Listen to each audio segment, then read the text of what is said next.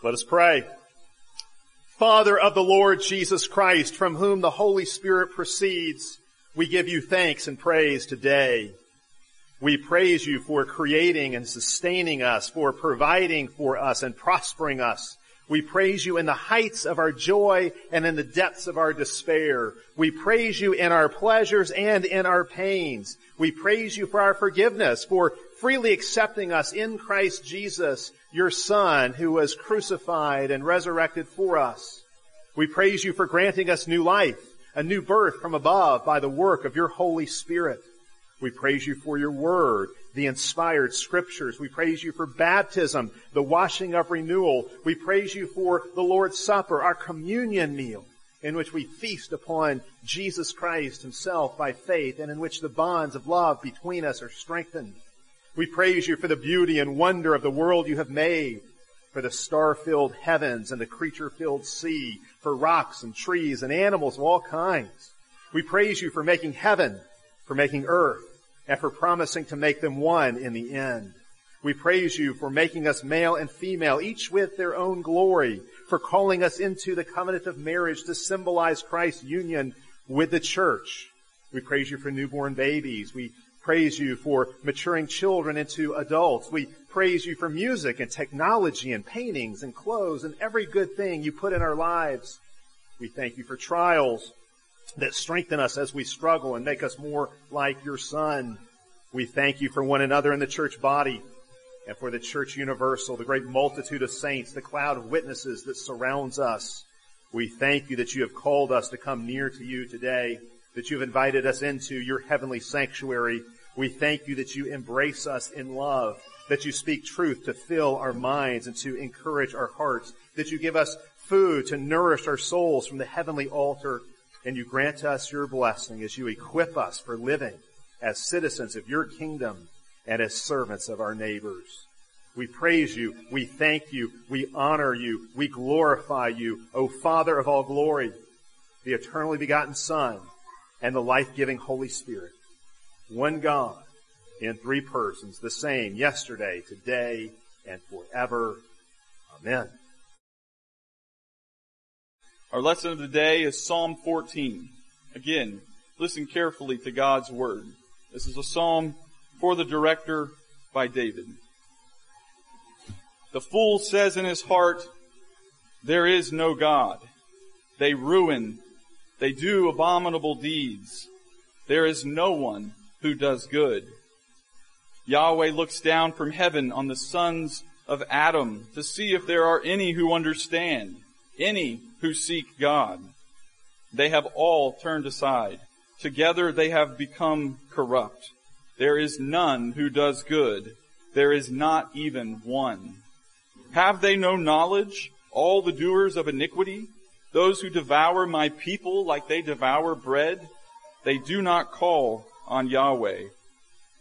There they are, greatly afraid, for God is with the generation of the righteous. You all would frustrate the plans of the afflicted, but Yahweh is their refuge. Oh, that salvation for Israel would come from Zion. When, Je- when Yahweh restores the fortunes of his people, let Jacob rejoice and Israel be glad. This is the word of the Lord. Let us pray together.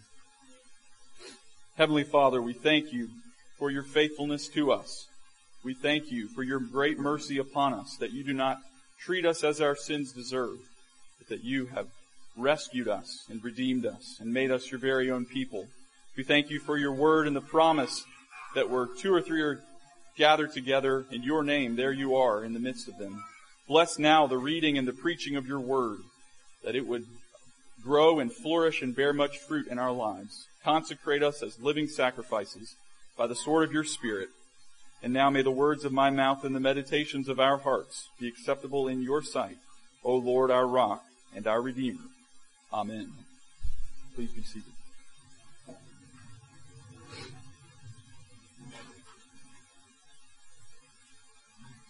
Several weeks ago, looking at Psalm 13, I suggested that the lamentation, how long, could very well be the motto of the divine school of kingship, emblazoned across the archways, so to speak. How long? Psalm 13, like so many other Psalms of lament, teaches us how to suffer in faith, how to wait in hope, and how to wrestle with God in prayer. Like Joseph, like Job, like David, like Jesus himself, God has destined us for glory. But the path to glory leads us straight through the trials of adversity, straight through death itself. And so if we are to share in Christ's glory, we must also share in Christ's suffering. And lament psalms like Psalm 13 sustain us and transform us on that journey from death to life, from glory to greater glory. But there's more to kingship than simply learning how to persevere in the face of affliction. There's more to glory and dominion than simply learning how to wait. Kings must also acquire the discernment to evaluate difficult cases, to pronounce hard judgment. Kings and anyone else in a position of authority must have the wisdom to see through the superficial matters, to see through the way things appear, to understand what's really going on. In order to exercise authority effectively, we must learn how and when to call a spade a spade. In our age of tolerance and in our southern culture of politeness, name calling is highly discouraged, is it not? At least to someone's face. Okay, you can you can uh, run them down behind their back as long as you bless their heart afterward, right? But calling someone a, a rude or insulting name to their face is still a no-no, right? Still socially uh, a faux pas. Although this, uh, what we find in Psalm 14 is not exactly that kind of name calling, Psalms like this one teach us, they, they shake us out of our niceness, so to speak. They teach us the importance of name calling, of properly diagnosing sin. After all, the refusal to properly identify sin is about as loving and helpful as a doctor who won't acknowledge his patient's disease for fear of hurting his feelings. Psalm 14 is considered a wisdom psalm. It's a little bit different than uh, many of the other psalms that we've come across so far. It's not so much a prayer as it is an instruction. It includes a, a request. It includes uh, a prayer at the end but it is a wisdom psalm because it teaches us, it describes the utter insanity of rejecting God's authority. It's a rebuke against fools. And it trains us, it trains God's people to call a fool a fool. So, if we're going to do that, let's consider what exactly is being described here. What does David have in view when he says, the fool has said in his heart, there is no God. For starters, it's important to remember that theoretical atheism, the, the belief, the ideology, or the, if you could call it a, a, rational position, it's really an irrational position, but theoretical atheism, the belief that there is no God, it is a belief, by the way, it is a faith, uh, is a, this is a relatively recent philosophical invention. There was no such thing as that sort of atheist in the ancient world. To be an atheist in ancient times was simply to reject the gods of a particular people in favor of a different god or gods. So, the early Christians who refused to burn incense uh, to the Roman gods, the early Christians who refused to bow down uh, to the idols of the ancient world were called atheists because they refused to worship the, the pantheon uh, of Roman and Greek gods. atheism as we know it today did not really exist until the 16th century, and it wasn't even until the late 18th century that people began to identify themselves as subscribing to this set of beliefs, as identifying themselves as an atheist. It's difficult to prove, but I'm convinced that atheism is usually just a smokescreen. Intellectual objections to the existence of God are usually just a sophisticated sounding way to do whatever it is you want to do. There may be thoughtful uh, objections. There may be uh, real questions about certain doctrines of Scripture. Rational debate, though, argumentation about these objections is usually not sufficient to convert an atheist. Have you ever seen a debate where between a Christian and an atheist where at the end it's obvious that the Christian has has um, has proved um, that atheism is an absurd position and the atheist just falls down on his knees and, and gets converted on the spot? I think that suggests to us that the intellectual, so-called intellectual objections are really a smokescreen.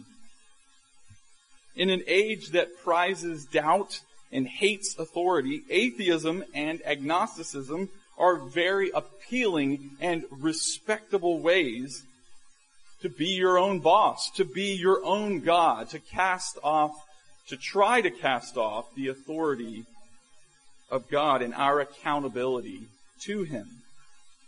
Sin and rebellion against God cause people to do insane things. Sin makes us stupid. And atheism is not the source of this folly, but the result. It is the fundamental arrogance behind atheism that Psalm 14 is describing. Another way to translate this first verse is the fool has said in his heart, no God, or no God over me. Theoretical atheism is only the outworking of that posture, the justification, so to speak, of that position. Notice that the psalm describes foolish men in terms of a rebellious posture of heart and will toward God. The motto of sinful human nature is, there is no God over me. I am God and there shall be no other. This is the height of arrogance. This is the definition of a fool. The wisdom literature of the Bible has several different words for fool. A fool in Proverbs is often one who is ignorant or naive, a blockhead, so to speak. Thinking they know it all, fools are usually gullible, cocky, and they give little thought to the consequences of their decisions. But the word for fool in Psalm 14, Nabal, actually describes someone who is not merely immature, or ignorant. This kind of fool is not so much intellectually deficient as morally reprehensible. A Nabal is a person who brings shame on himself and others. Job rebukes his wife at the beginning of the book of Job. Job's wife tells him, curse God and die. And Job rebukes his wife, warns her for speaking like a Nabal. At the end of the book, we heard um, earlier, chapter 42, God rebukes Job's friends for their folly, for their foolish and impudent talk. Jesus describes a fool in Matthew 7, the end of the Sermon on the Mount. Jesus describes a fool as one who hears God's truth but rejects it. Like a man who builds his house on the sand, a fool ignores wisdom and finds only ruin and destruction for himself and others. Of course, the ultimate Nabal is the man named Nabal in 1 Samuel 25. Nabal is described as brutish, disgraceful, offensive, ungrateful, and downright evil. David's men had gone out of their way to do good to Nabal. They had protected his flocks. Uh, they had guarded his his uh, herdsmen. And when David makes a simple request for provision and hospitality, Nabal laughs at them and and curses them and uh, is just utterly uh, utterly rude to them. David straps on his swords and goes to deal with Nabal. Uh, but Abigail, uh, Nabal's uh, wife, he definitely uh, married out of his league, uh, comes and intervenes and stops David uh, from killing her worthless husband, who is, as she says, like his name, worthless, a Nabal, a fool. It was only, though, a few days later that the Lord struck down Nabal so that he died. Nabal's tale is a cautionary tale for fools who take advantage of the righteous and live only for their own pleasure. This is the kind of fool that Psalm 14 is talking about. Attempting to escape God's authority is an illusion that results not in freedom, but in bondage and destruction. It's like trying to liberate a house of its walls. Be free. It's like trying to liberate someone of gravity, uh, right? Not not going to end well. Verse verse one describes the actions that result from a foolish and rebellious heart such as this. It says they they ruin, they corrupt, they destroy, they do abominable deeds. There is no one who does good. This word for corruption describes ruining and spoiling and defacing things. It describes egregious behavior that provokes God to judgment. And it, it destroys, it, it actually describes God's judgment on that sort of behavior. It's an ironic use of the word when in Genesis 6, God describes the world as totally corrupt, and then he says he's going to destroy it. It's the same world, same word, excuse me. The word describes the destruction of Sodom and Gomorrah. They had become so corrupt that God brings corruption upon them in the form of destructive judgment. The angel of death, the destroyer in Exodus 12 is used, is, it's this word, the one who brings destruction. It describes in Exodus 32 how Israel corrupted themselves by worshiping the golden calf, thus provoking God to bring destruction upon them in the form of a plague. It describes defiled worship and corrupt teaching that provokes God to judgment. God turns us over to our sin and the result of our sin is that we get what we want. Corruption and destruction. And these Fools don't keep it to themselves. They spread this corruption, they spread this destruction like wildfire. They deface and destroy everything they touch. Fools commit abominable deeds, acts so inconsistent with God's character that they are utterly repulsive. Fools like this are devoid of anything true, good, or beautiful because they have cut themselves off from the source of truth, goodness, and beauty. And as a result, when they encounter anything true, goodness, good, or beautiful, they want to stamp it out because it serves as a reminder of the God they are in rebellion against.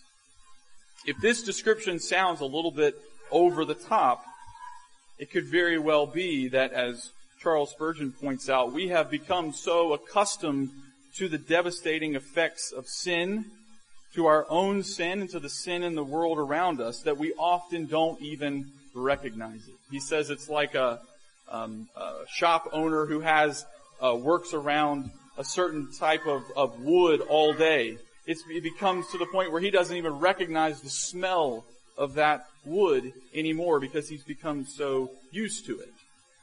And it may be that we have become desensitized to the devastating effects of sin because we're so used to it. This is why we need passages like Psalm 14 to recalibrate our consciences and to instruct us in righteousness. And apparently we really need the message of Psalm 14 because it's repeated almost word for word again in Psalm 53.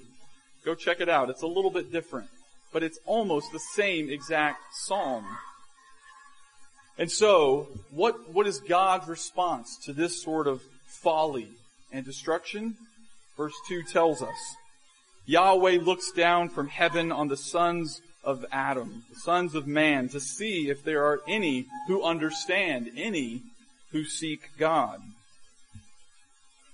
No matter how many people might try to deny God's authority or prove his non-existence, God's sovereignty is not diminished in the least. God is still looking down from heaven as Lord and Judge of all. He is still inspecting and evaluating all men in every aspect of life on earth.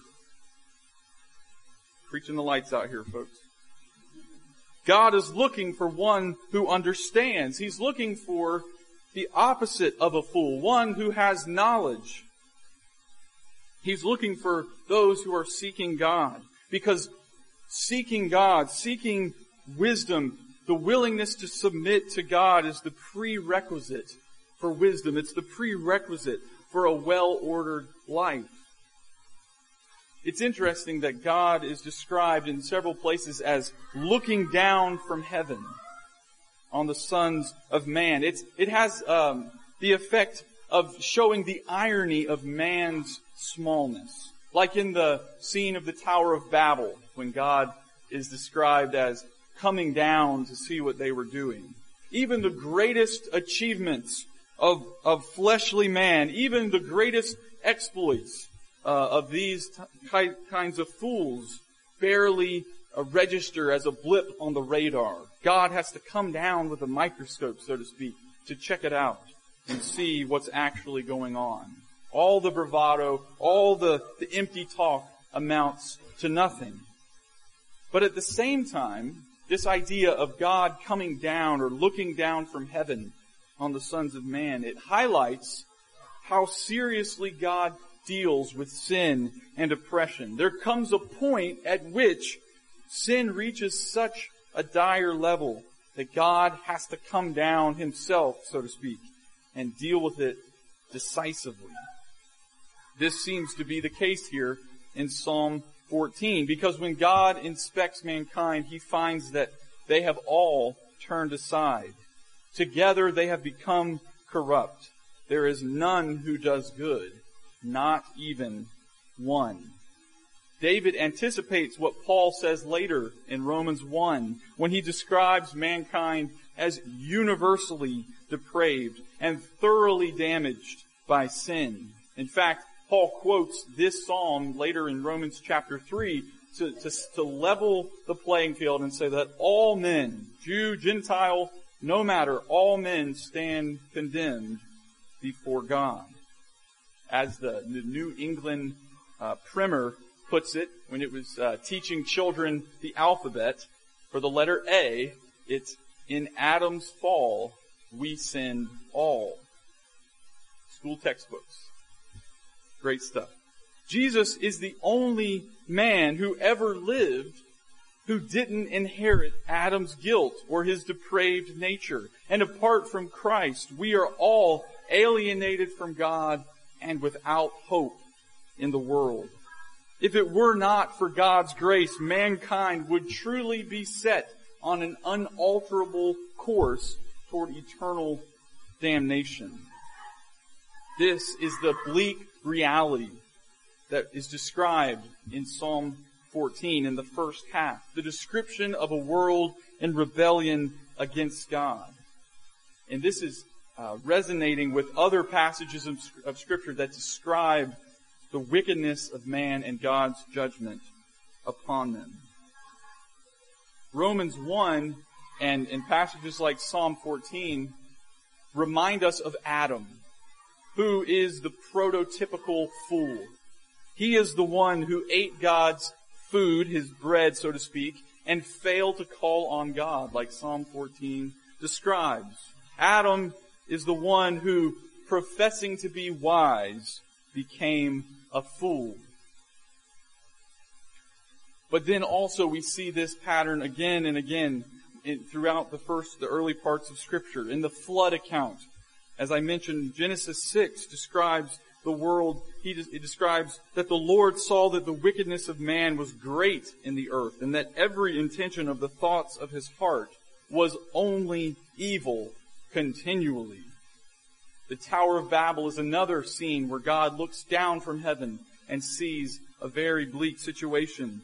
In Genesis 11, then they said, come, let us build ourselves a city and a tower with its top in the heavens and let us make a name for ourselves lest we be dispersed over the face of the whole earth. And the Lord came down to see the city and the tower which the sons of Adam had built. Again, the destruction of, God, of Sodom and Gomorrah in Genesis 18. The Lord said, because the outcry against Sodom and Gomorrah is great and their sin is very grave, I will go down to see whether they have done altogether according to the outcry that has come up to me. And if not, I will know. And then in the beginning of Exodus, before God commissions Moses to, to bring about the release of the, of the people of Israel, it says, during those days, the king of Egypt died and the people of Israel groaned because of their slavery and cried out for help. Their cry for rescue from slavery came up to God, and God heard their groaning, and God remembered his covenant with Abraham, with Isaac, and Jacob. God saw the people of Israel, and God knew. In these and many other examples, God brings judgment against the wicked because the cry of the righteous has finally moved God to vindicate his people. The cry of the oppressed ascends to heaven and it moves God to act and come down and bring deliverance. This psalm is not about people who follow all uh, the rational evidence and reach the logical conclusion that God does not exist. Atheism is much more sinister than that. Whether it's a, a uh, espousing uh, an ideology or whether it's just a lie that we tell ourselves to numb the pain of conscience and conviction. Practical atheism, acting as if there is no God in charge of us. This is rebellion against God of the highest order that leaves a path of destruction and violence. Sin always has victims. And the righteous, the people of God, are almost always on the receiving end of that violence. Because any reminder of God's will, any reminder of man's accountability to God must be destroyed. Sin does not tolerate the righteous. Sin seeks to stamp them out. You cannot appease uh, the hell-bent fool with toleration. This is what David means when he says, those who devour my people as they devour bread. Eating bread, eating food is one of the most basic acts of living. It's one of the most basic acts of staying alive. And so denying God's authority and our accountability to Him has a long-term effect of searing the conscience to such an extent that oppressing the righteous and consuming other people, living as if God is not in charge over us, this becomes as ordinary as eating bread. Like popping, you know, popcorn or something at the movie theater. Nonchalant, not even thinking about it. It's interesting that, that God's people here are described compared with bread, because that's a common uh, common comparison that we see throughout scripture. In fact, wicked rulers throughout the Bible are often denounced by prophets by eating up God's people and using them to satisfy their own appetites. In Micah 3, there's a vivid depiction, a vivid condemnation of the leaders uh, oppressive rulers in Israel who are described as feasting on God's people. In Ezekiel 34, the shepherds of Israel are condemned by the prophet for eating God's sheep instead of protecting them. If you remember, Eli's wicked sons are killed uh, because they are stealing the sacrificial food, which is symbolic of the worshippers who are bringing that food. They are filling, filling their own stomachs uh, with, with other people, with the righteous, people who are bringing their sacrifices to the temple, to the sanctuary. And Jesus condemns the religious leaders of Israel for devouring widows' houses. And he warns against false teachers who are only seeking to fill their own stomachs and make a profit. These are the wolves in sheep's clothing that Martin Luther described as belly teachers. I almost uh, use that as the title for my sermon, but um, the belly teachers, the, the, the people who are eating up God's people uh, to fill their own stomachs. And so we see this repetition throughout Scripture of the, the danger to be on guard against even among God's own people, even within the church. We have to be on guard against this temptation to use others for our own benefit. Paul has dire warnings about how the church behaves at the Lord's table. Those who create divisions in the church, those who fail to discern the body of the Lord, eat and drink judgment on themselves. So this is more than simply a denouncement of the wicked. This is more than just pointing the finger at all those wicked people out there and, oh, look how bad those people are. This is also a warning for us. This is a warning for God's people. God's judgment on the foolish and arrogant is a sobering reminder that we are not immune from the temptations to act as if God is not Lord over us. In fact, the warnings of scripture teach us that God's people, and especially leaders and the church, people in positions of authority, are held to a higher standard of accountability. And so we are in serious danger if we assume that only the most brazen pagans and idolaters are in danger of judgment. In fact, judgment will be much worse for hypocrites who proclaim God's name, yet act as if He is not their Lord and Judge. God will not be mocked. But these warnings, of course, cut both ways. These promises are also a message of comfort for the oppressed. Verses 5 and 6 describe how the doers of iniquity are greatly afraid because God is with the generation of the righteous. Where is God when his people are being oppressed? When, where is God when they are being devoured like bread? When their counsel is being thwarted and they are being attacked by enemies? God is with them. The wicked seek to trap the vulnerable and devour them but the Lord is the refuge of the oppressed.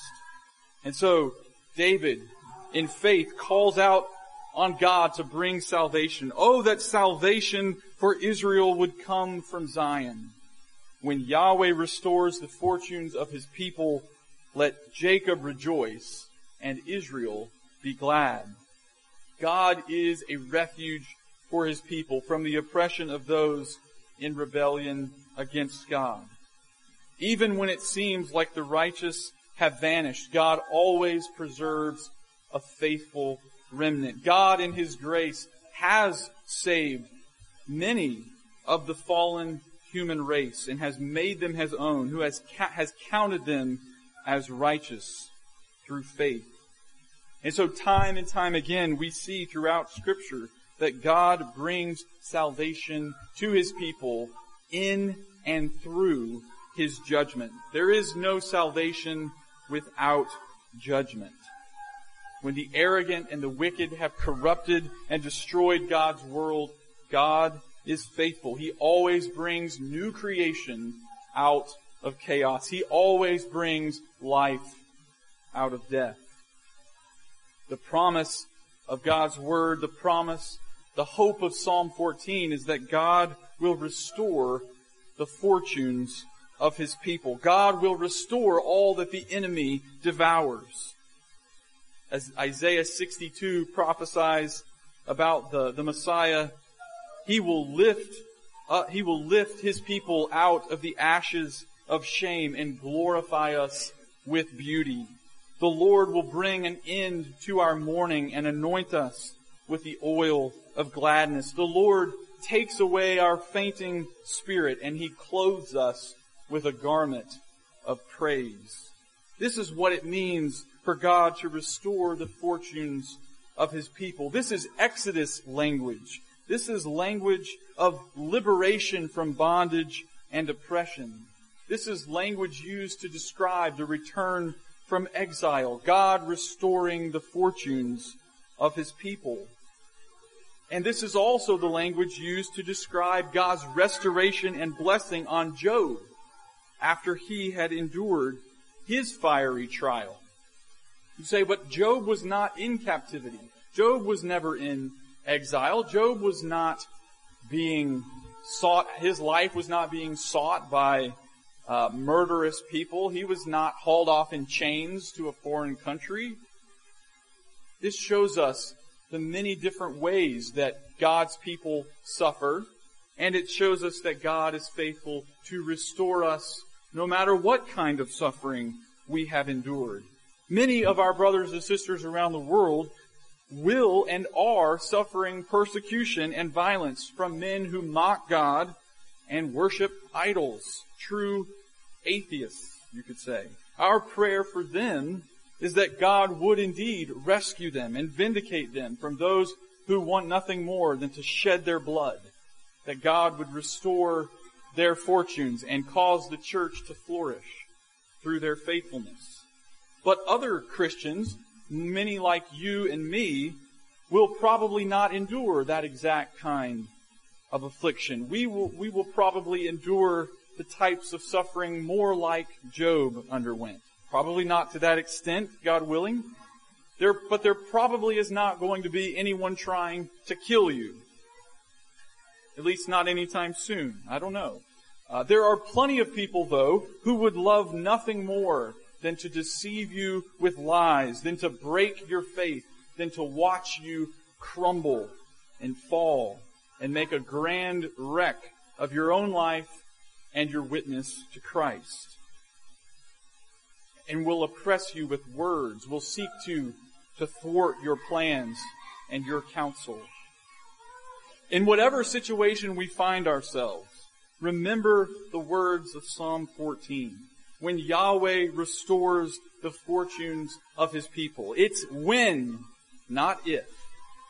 And as some Psalm 126 remind us, the same sort of language that those who sow in tears will reap in joy.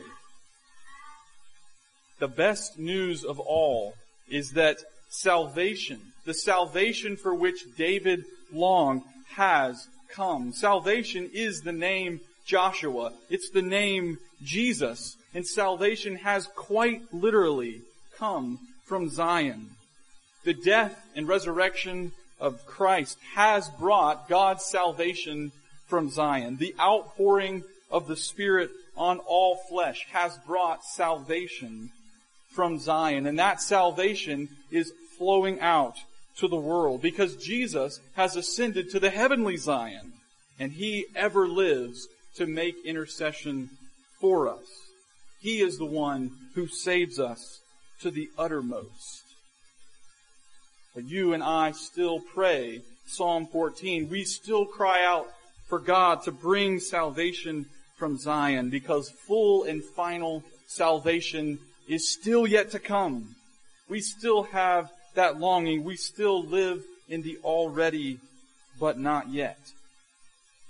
But this is our hope and this is our faith that God is not idle between his first and final comings.